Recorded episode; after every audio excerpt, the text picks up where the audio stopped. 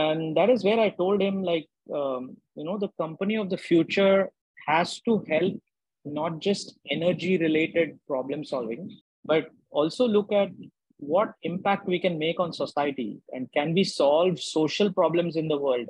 So can we design innovative solutions that solve the social problem and create a revenue model? The world around us is changing faster than ever. We hear people say everything's a blur and when we're living in our little self, a self in survival mode, a self that's living out what others believe we should do or who we should be, we compromise our joy. We put limits on ourselves and how we show up day in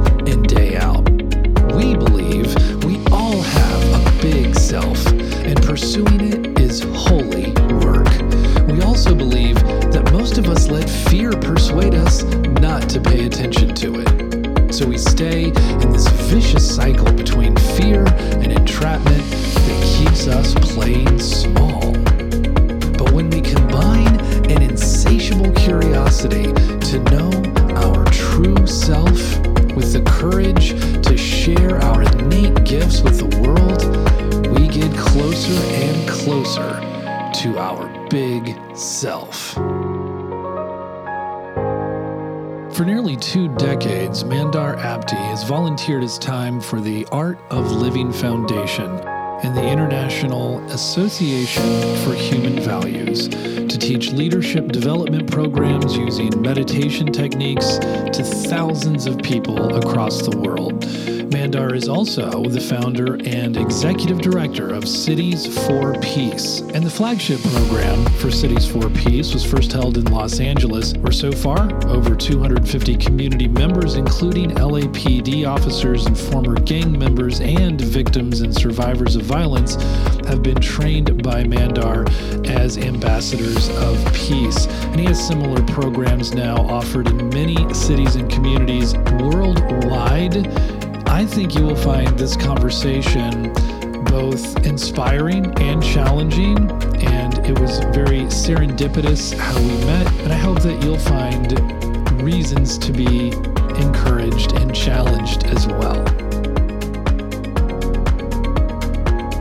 Mandar Apte, welcome to the Big Self Show. Chad from Chattanooga. Thank you for having me, and thank you for all you do to put all the good energy out there. Well, it's, uh, God, it's God's work you're doing. Oh, thank you. And and and same same to you. It is uh, it's an honor and a privilege to be able to speak with you right now, as you are um, also just across the ocean, all the way in India right now, as I'm here in Chattanooga. Uh, as we, you know, Mandar, as we begin each uh, of our episodes, especially so far in season five, but I think we're going to continue this this practice. Is we like to ask our guests when you think of the word big self, when you hear the expression being in your big self, while it is known that it comes from a Buddhist tradition, we don't just narrow the term down to that definition of big self, although we like it. So when you hear the word big self, what comes to mind? And do you uh, kind of con- contrast it and compare it to being in your little self? The visual that I get is uh, waves in the ocean. And uh, you know waves in the ocean they have a, a, very unique character. They bring their froth and playfulness and they come and play on the sand and each wave thinks that it's different from everybody else out there on their left and the right. But each wave also forgets that they are part of the ocean. So that is how i visualize your question is uh, actually there is no big self and small self. It is just uh, an identity crisis maybe that we think we are different. Uh, and yes we are different but we are also one and so it's not a buddhist concept because buddha himself was not a buddhist it's a very ancient vedic concept uh, and we just have to go back to the ancient traditions that saw oneness in everything. Uh, there was no uh, separation between uh, me and Chad and uh, me and the birds. And that for me is uh, the big self, that feeling that I'm part of this cosmos. You know, why just uh, human beings? I'm part of the huge cosmos. And so it brings me a sense of uh, gratitude, maybe even feels uh, I'm taken care of. My worries will dissolve. And I can just, like a wave, play out there. Ooh, I love that. It's and that's connected to the law of one, right? That we are just we are even though we are all individuals and there's no one else quite like us, paradoxically, we are all the same and one. I love that. Beautiful answer.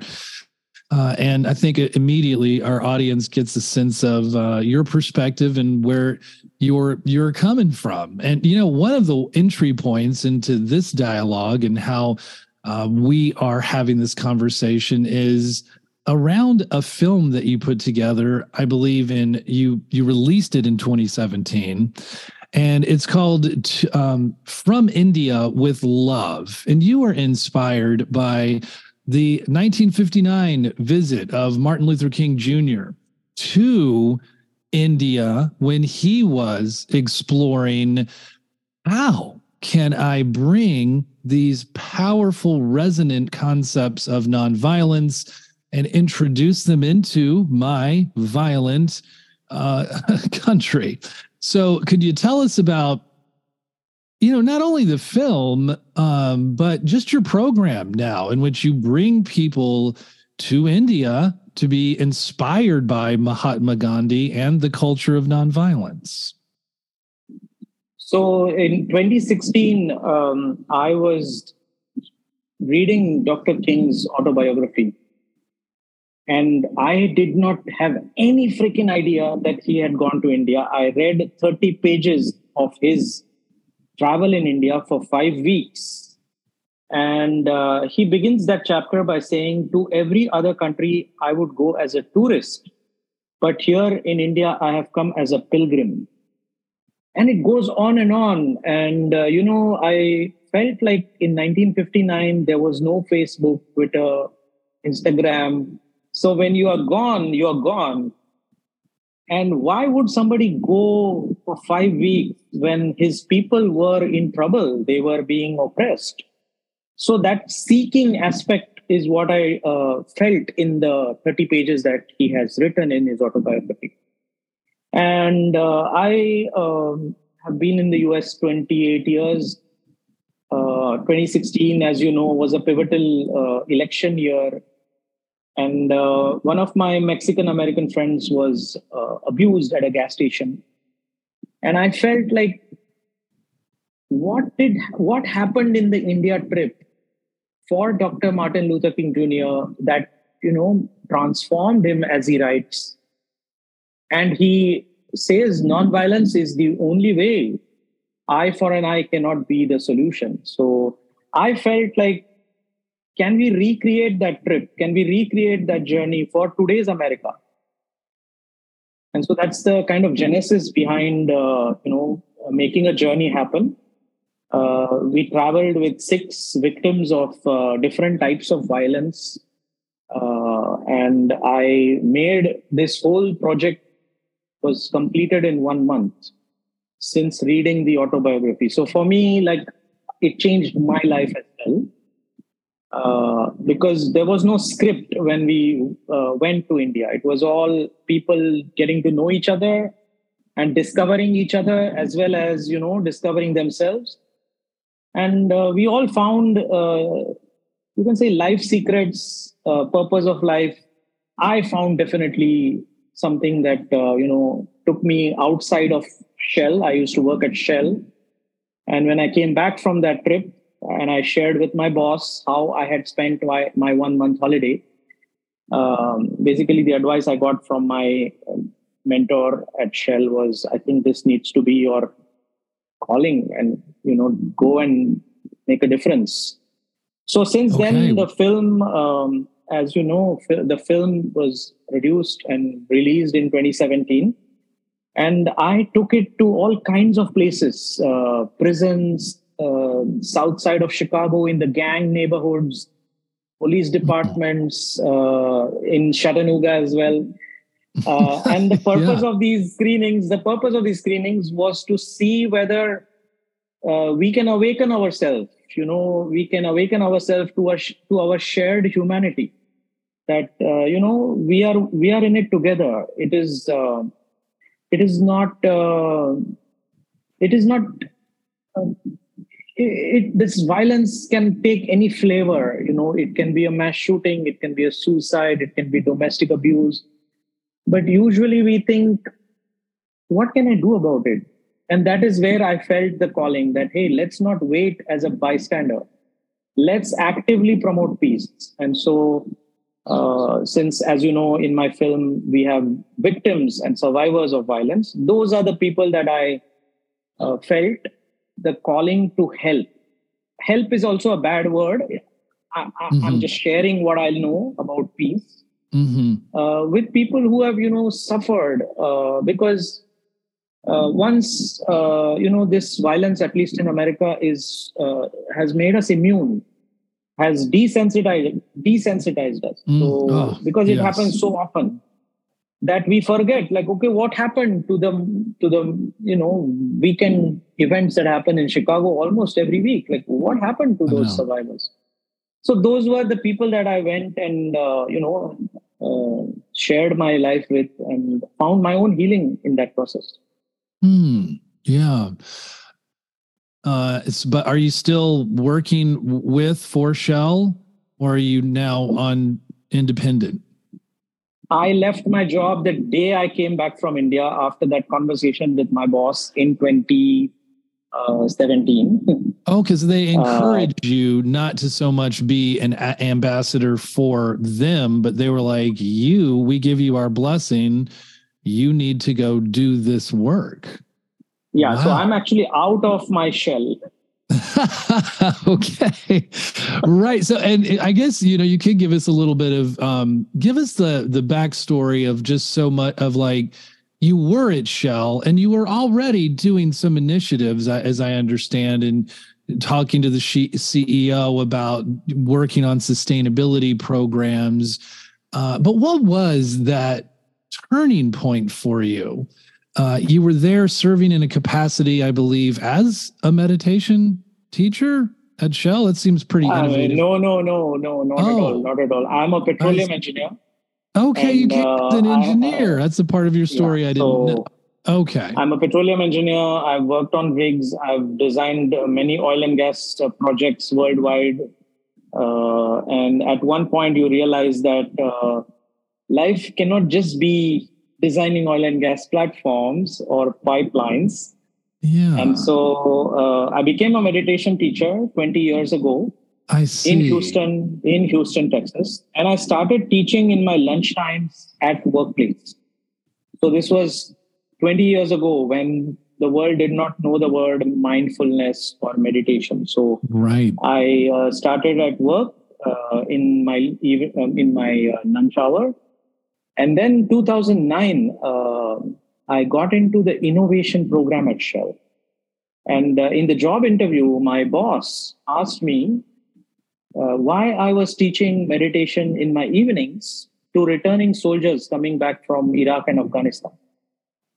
So I answered him saying, Hey, that's where I get my mojo back. That's where I reboot myself. Uh, so he um, invited me, he said, innovation is also about mindset. So why don't you teach at Shell? And I literally like got off my chair and I said, do you want me to bring my passion at work? And he said, yes, you can design an innovation learning program using, you know, meditation practice as the chocolate. And the wrapper on the chocolate is uh, innovation, creativity, entrepreneurship.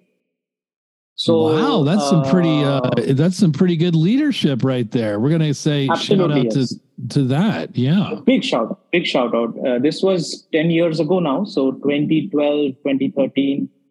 I uh, ended up teaching 2,000 people at Shell worldwide meditation practice.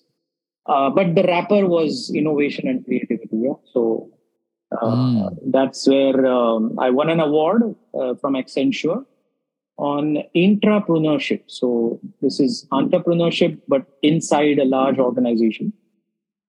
And uh, oh, that uh, gave me mm. access to the CEO. So I went and met the CEO for this external award. And that is where I told him, like, um, you know, the company of the future has to help not just energy related problem solving, but also look at what impact we can make on society and can we solve social problems in the world and not philanthropic donations. So, can we design innovative solutions that solve the social problem and create a revenue model? And so that was my job at Shell. That uh, I, I did that role for four years until this documentary trip that I took to India for a month. So I was actually in a very sexy job.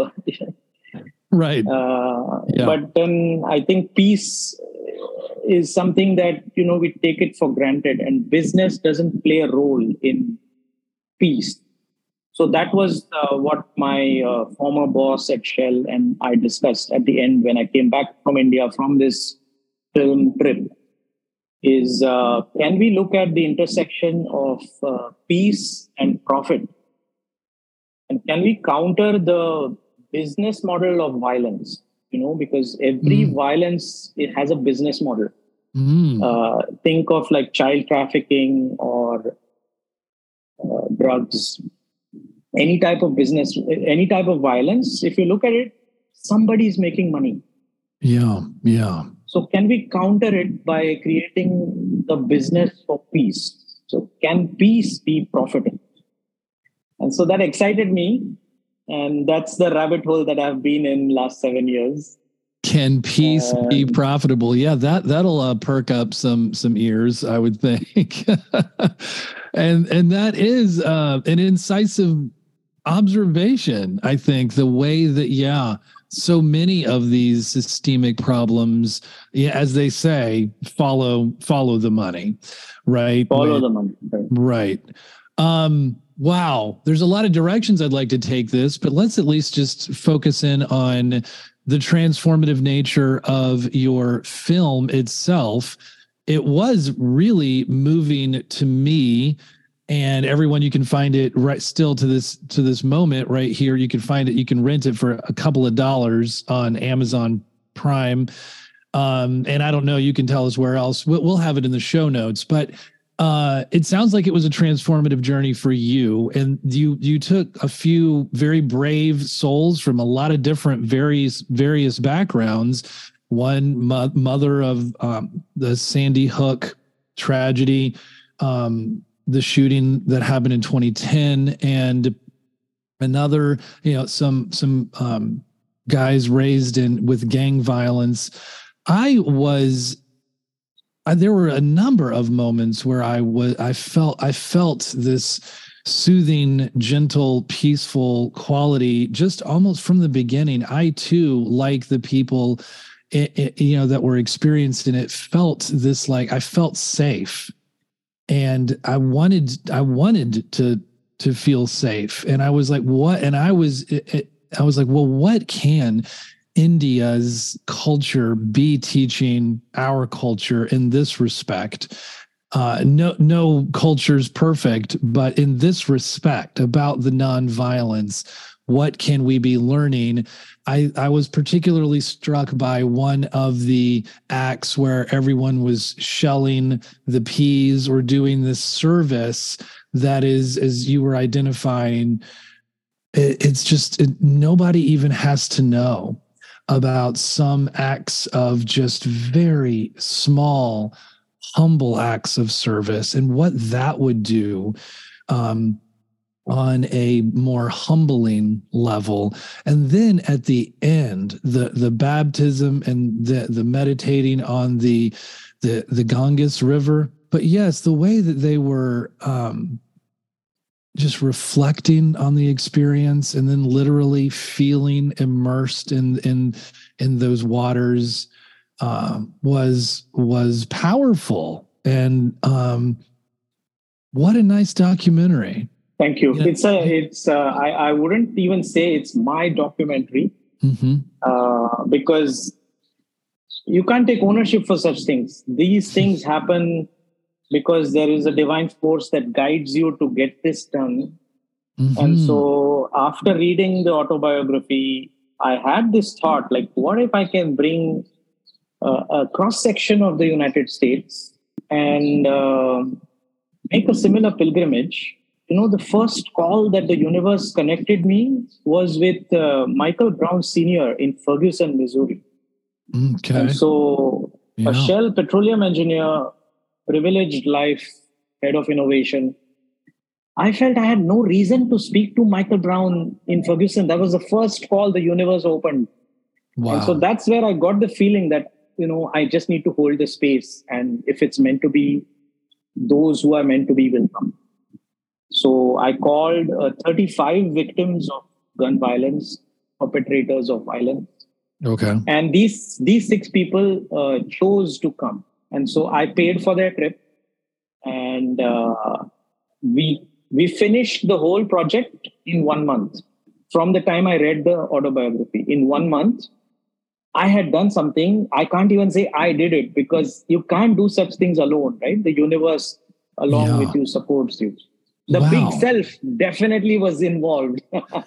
I would say so. With the way that you were in a job that one could say you could have had the golden handcuffs, that you were, you know, you were doing quite well. And then you, at a certain point in your life, you were just looking around and it, it, you were like, is this all there is? Uh, I, you know, I don't want to just, uh, necessarily design petroleum platforms. I, I, see problems out there. I want to be engaged, and can we do something about it? So that that alone, just taking action in that space where we can often just say, "Oh, thoughts and prayers," or "I'm going to be mindful," but you are i'm you're really you're taking action and you're engaged and that to me is when i think of a big self you know i do i sometimes I think that when we have a big growth point in, in our life that we think that like people who are doing the soul work are actually going to end up just kind of retreating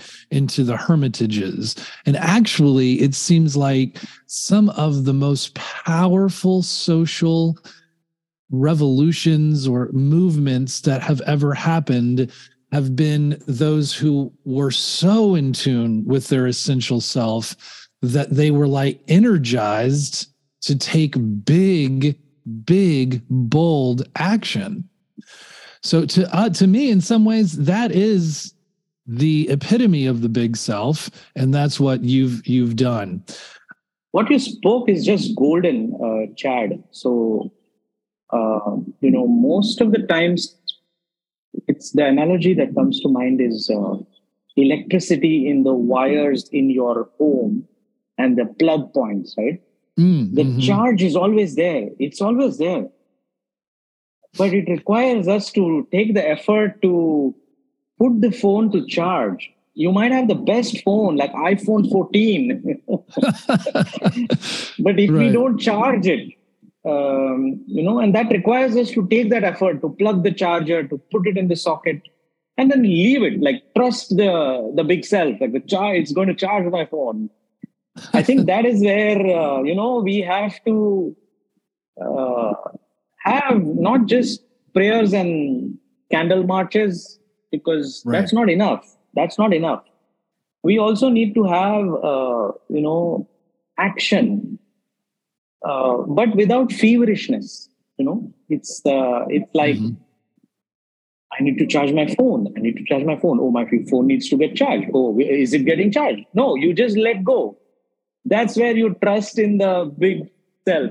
That, okay, I've done my bit.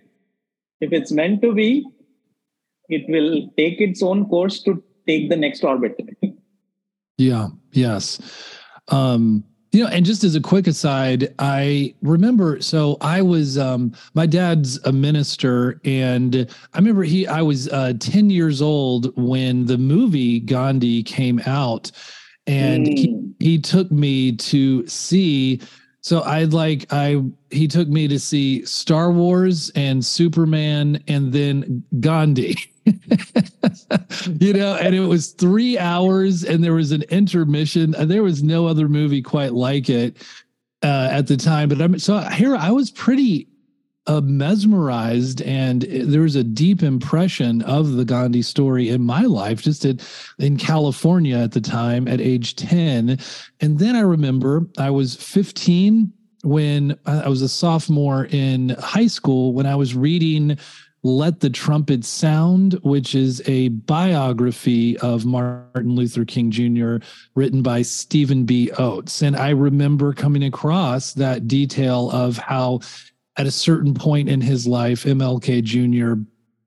had uh, been so influenced. So I have thought about the ways that that movement, that civil rights movement, put some of the pieces together from the influence of Gandhi. And I just, I, it's, for lack of a better word, it's inspiring. And I do think that there is a deeply profound, resonant, challenging uh, energy behind these ideas. They, and, like, and it's been 60, 70 years, depending on how we're counting, since these things have been in action. So I think it's time. I think it's a timely message for us. Uh, but let's think a little bit about some of the work that you did with you that you continue to do and and that you did in this film.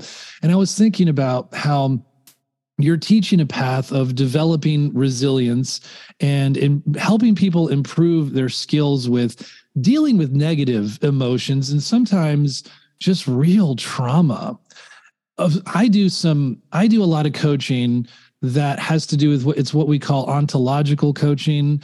And it's it's trying to move forward out of just embodying the the way that we want to see ourselves in the world. But i do know that a lot of times when there is unprocessed trauma when there is healing that just needs to be done first uh, how so I, it seemed in the documentary that you through some meditation work and kriya and you you you're helping people actually do a little bit of both at the same time. Could you just discuss some of the mechanics uh, of the science of healing? Uh, yes um, i think it's often a blind spot. It's a blind spot especially for leaders with responsibility or change makers who are out there serving the world, whether it's a teacher or a nurse. Uh, we rarely spend time in our own development, in our own like transformation, because we feel like, hey, I'm here to serve other people, right? So, and rightfully so. But that becomes a blind spot. Is uh, just like we, you know, take five minutes to brush our teeth every day. Why? Because we uh, don't get any joy out of it, right? You don't feel like, wow, today I brushed my teeth. But you do it, like mechanically, you do it every day because you don't want any dental issues down the road. So, for your own dental hygiene, you invest that five minutes. But we don't do it for mental hygiene, our own mental hygiene. And that is where, you know, when you open that can of mental hygiene, is when you realize that uh, our mind, when it's uh, healthy, that means I have healthy thoughts. You know, I don't have violent thoughts. But usually our mind is very busy, either thinking about the past, thinking about the future. It's very rarely in the present moment. And so that is where we need to look at the tendency of the mind is uh, delve in the past. We think about you know somebody blamed you some event happened. Or think about the future. Oh my god will i have a job.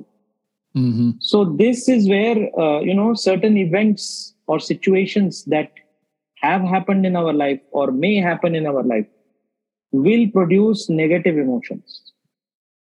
And if you look at the negative emotion whether it's frustration, jealousy, blame, guilt, anger, sadness, it is associated with a specific breathing pattern.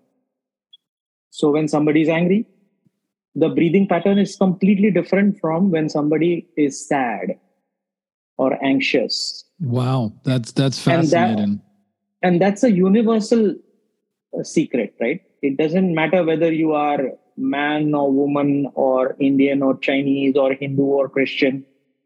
Anybody who is going through negative emotions will observe that the breathing pattern changes as the emotion changes, right? So that is the cornerstone of the transformative work that we do hmm. is give people breath work that helps them to manage their own negative emotions.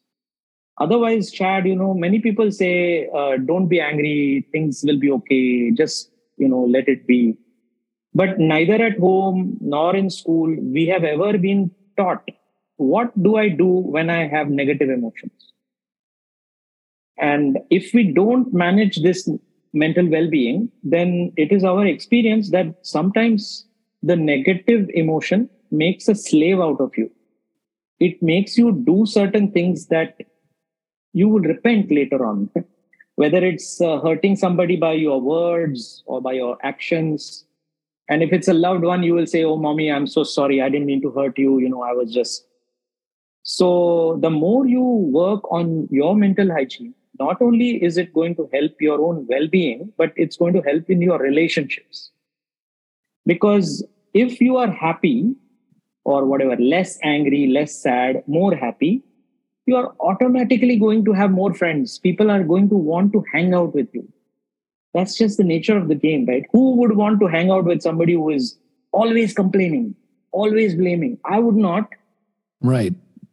And, so that, that is you, where the that makes you, yeah, either one is a, is a cycle and you can get It's a in... cycle. It's definitely a cycle. And that's where violence stems from unhealed trauma unhealed uh, negative emotions and we can do it you know uh, because we are breathing all the time that's right. So we that is where we need to just take some days few days few hours every day. Our program is four sessions of two hours each where you are learning these you know profound breath exercises that uh, knock your socks off. You're gone. And it's a toolkit that you have that you can use any day because it's breath work. And so once we have this uh, focus on you know ourselves. That is where we will look at these practices with an open mind. It's 2023 yes the practices are from india. Breathing exercises you know just like we eat uh, chinese food we don't become chinese. Um, we oh, uh, right. uh, our laptops are made in uh, Vietnam or Thailand or you know Southeast Asia. So we accept technology from every part of the world. We accept food from every part of the world. Even music, like you listen to Beethoven, but you're not German. so similar right. thing we have to think about wisdom, like wisdom from different traditions. If I don't take benefit of the wisdom, then I am at a loss, you know. So that is where it becomes a very personal journey. Well, that's and, you know uh, to to that point, I, I I love that, and let's add to that. You know, one of the cultural strengths and and then it's it turned into a weakness of western culture is this idea of independence and uh, being of this Western Enlightenment tradition has done a lot for us, right? It's it it has Absolutely. brought Yes, d- democracy has brought us the combustible engine, but it also has ma- created this fallacy of like I am a rock, I am an island, and and you know and so in india and i know i think in the film as, as well you all were were emphasizing this concept of interdependence no one's really doing we talk about like people have pulled themselves up by their bootstraps but every single human has succeeded through often just good luck, but also just from the help of other people. no one's done it on their own. So it does seem like that is a cultural value that I think you're suggesting India could be helping us experience on a little bit more of a wisdom level. How would you add to that? Um, it's a fallacy, yes, because uh, the recent experience that we have all gone through, which is COVID 19, it showed you the interdependence. It showed us that we are all connected. Right, yes. And the same experience, I think, is what uh, climate change also, these, uh, you know, thunderstorms here and then droughts there. It's disrupting so many supply chains, so many systems and you know it's again we are interconnected that uh, climate doesn't mm-hmm. see any boundaries so it's problems like these that we are forced to think of an interdependent solution. We have to come together.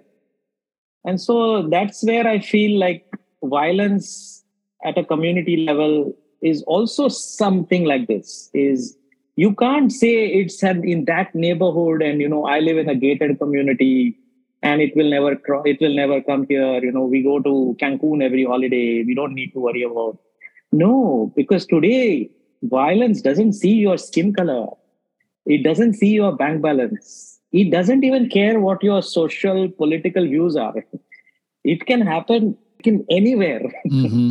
Yes. And, uh, you know, that was my key moment of truth is mm. if it happens to me, if it happens to my child's school, then maybe I will do something about it.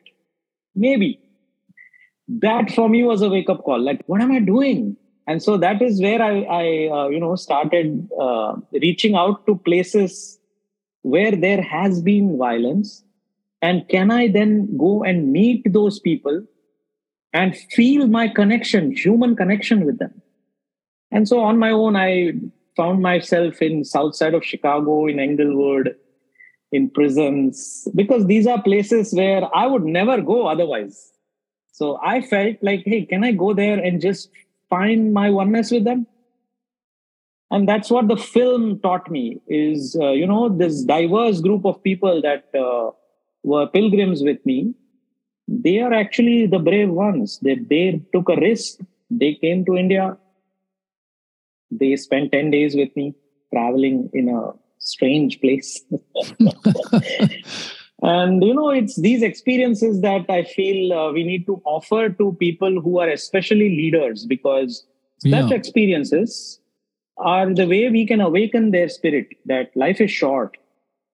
If you are a leader, you better have a purpose and you have a purpose that you can uh, have a legacy whatever that legacy may be you know shoe size four six eight doesn't matter uh, but that's where we need to um, uh, make that um, uh, i would say uh, offer that solution so since uh, last five years i take delegations to india and my last delegation to India was before the pandemic. I had 34 pilgrims, 17 police officers from LAPD to NYPD and everybody in between.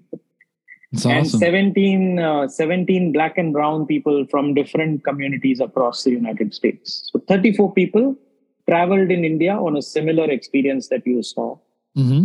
And uh, we curate those journeys with uh, more human experiences conversations basically that uh, seemingly we don't have with every with, with each other but uh, on such pilgrimages i have found people break down because there is trauma in everybody's heart. Every one of us has gone through traumatic experiences. Whether you are black brown green red orange doesn't matter. So yes seemingly we are different. Okay seemingly we are different. But can we come together in the spirit of healing our trauma? And that requires us to hold the space where we don't judge our trauma i don't say mm-hmm. like chad you are from chattanooga. What trauma have you gone through? Nothing. I think your trauma is only five dollars. Look at me. $50 of trauma. I think that's what we can we have to avoid those conversations by creating a space where we are not going to judge. Mm-hmm. and we are here to heal from our trauma. And so one such experience uh, that again life and the big self allowed me to host is uh, gang members from the Crips and the Bloods and the LAPD cops and the victims of gang violence in South Central LA. And I, it was the most surreal thing I've done in my adult life is to hold that group for about two months in trauma healing, trauma healing, trauma healing. and you know, it's divine. Like these, um, when we do something like this at a community level, I think that's where America can tell the world a new story, you know, reimagine nonviolence at a community level. It needs to happen at a community level, keeping mm-hmm. it apolitical. Uh, media should not get involved because, uh, frankly, they have lost their trust. I mean, at least I don't trust any story I watch. There's bias uh, and and yeah, there's polemics and uh, a lot of yeah, just point. It's it's you've got to have a target right to to blame one way or the other with the media because that's how they make eyeballs that's how they make money so yeah, business nothing model. wrong against that nothing wrong against that also but that is where communities need to come together communities need to come together because solutions to violence or peace cannot be brought from outside you know mm.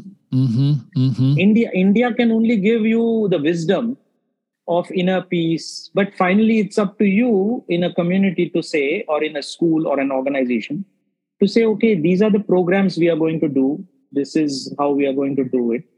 So the solution architecture needs to be driven locally. It's you, you, it starts with the self on a micro level, and it starts with the self on a macro level as well, from community to community. I I see what you you mean. What what are um, what are you doing right now? What are some programs? How can uh, people find out more and how they can participate so, now?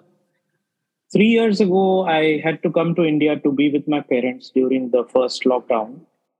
Uh, but the consultancy that I started is called Cities for Peace.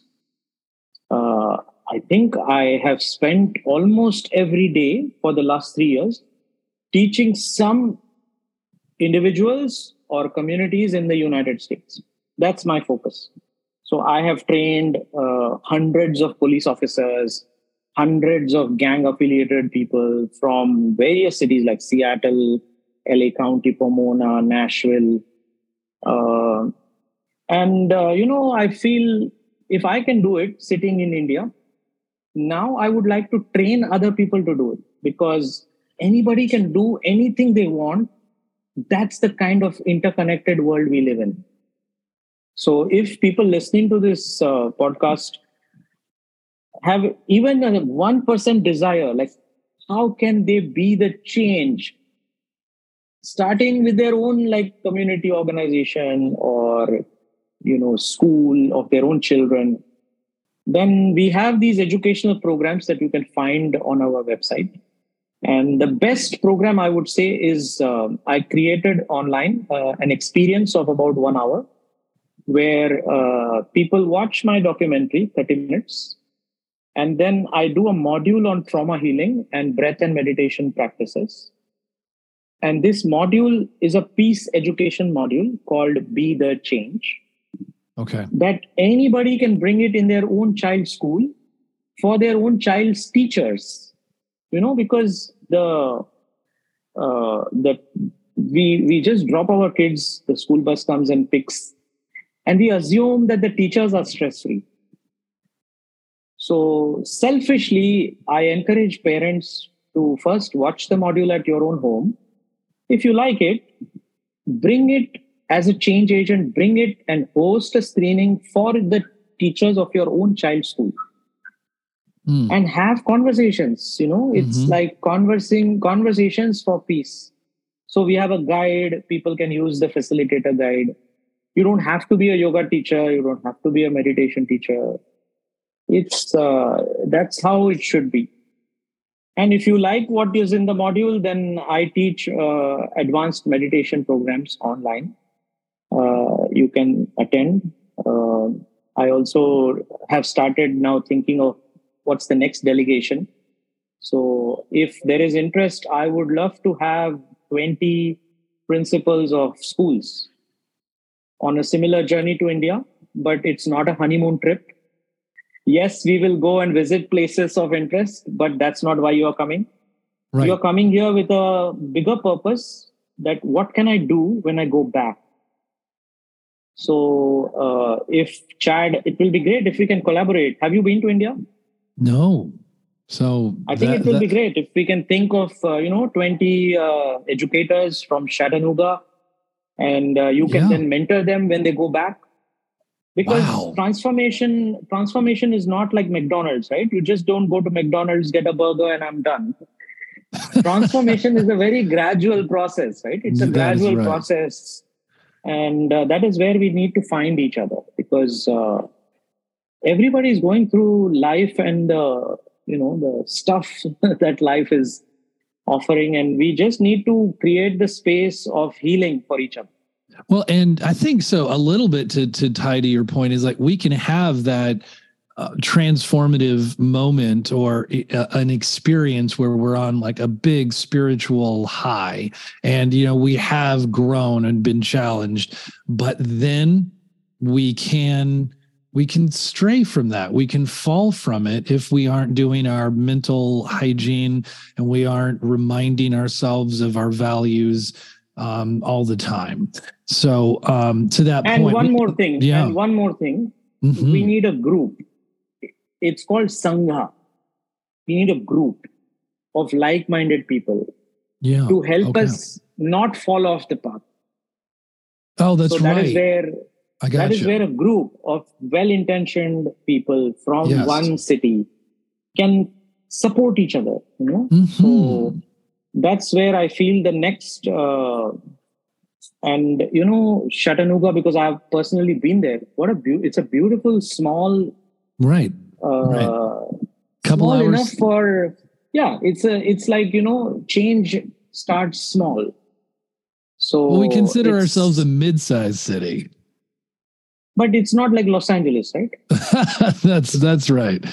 Yeah, we're we're two hours south of Nashville that you mentioned, two hours north of Atlanta, and uh, yeah, we have a new mayor. You mentioned Mayor Berke, but you know we have Tim Kelly now, and uh, yeah, I think he is motivated to make some changes as well around here. Uh, I love the message; it's inspiring and challenging because it asks each of us, well, I'm glad you're inspired, but but what can you do about wow it? what can you do correct Yeah. Yeah. So we will be we will be thinking about that as we spread the word via our podcast. And I'm thinking of yes, like my my daughter's school, um, my son's school, and just other schools in the area.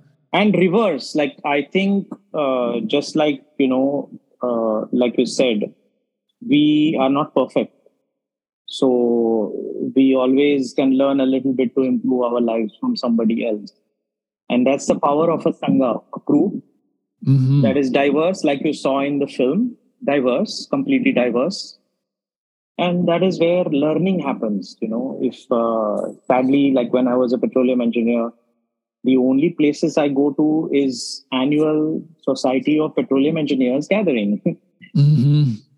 and it's stupid because i'm not going to learn anything new so the same thing happens for the nurses association or you know doctors association is uh, innovative thought comes from a lateral space and so when uh, you know lateral change makers people who have a desire to change status quo Mhm. come Uh-huh. from different spaces you know like a media a nurse teacher then something new will come out of that collaboration so you need to also Hmm. choose who you collaborate with. Who are your bedfellows if you want to put that analogy? Like who do you want to pollinate with? So that is where your uh, podcast and the name attracted me to reach out to you is uh, you have already identified yourself different from by just having your branding like okay big self like who thinks about big self and so people who are listening to your podcast will also be of that flavor of they have identified themselves as different. And uh, that's a very small tribe.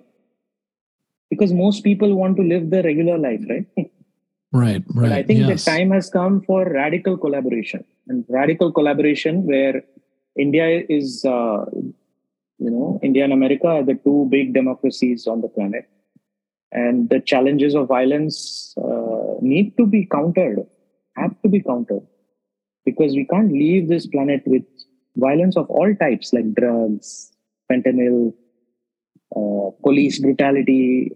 I don't know. Mm-hmm. There are so many challenges of violence, refugee crisis, the polarization.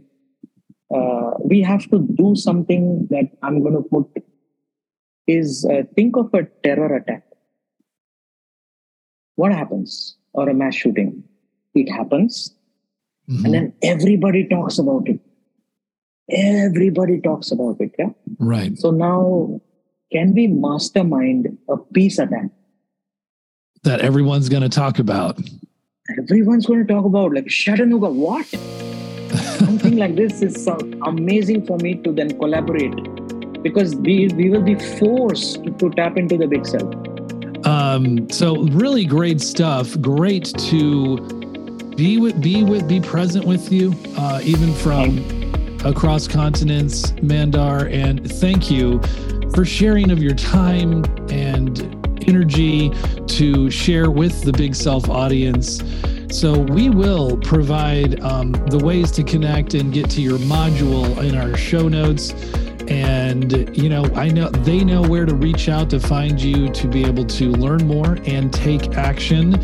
And we will be doing so as well. We're, we're going to figure Thank out. You, Chad. We are all about big ideas and how to integrate them to live a more sustainable life, to open up your learning, level up your self awareness and consciousness, and move from surviving to thriving to flourishing. And I think what Mandar Apte is revealing to us is just how powerful a single person can be when they tap into their big self. For Mandar, it would seem that his emphasis on the idea of us all being one, being interconnected and interdependent, is one of the keys to realizing that when we help another person, we are also helping ourselves, and vice versa.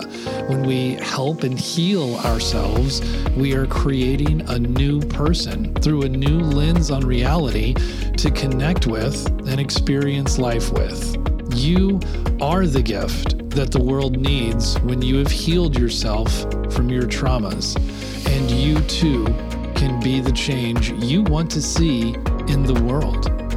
You know where to find us at bigselfschool.com, where we offer one to one coaching as well as trainings and workshops for organizations big and small. Here's to seeing you on the next episode of The Big Self Show.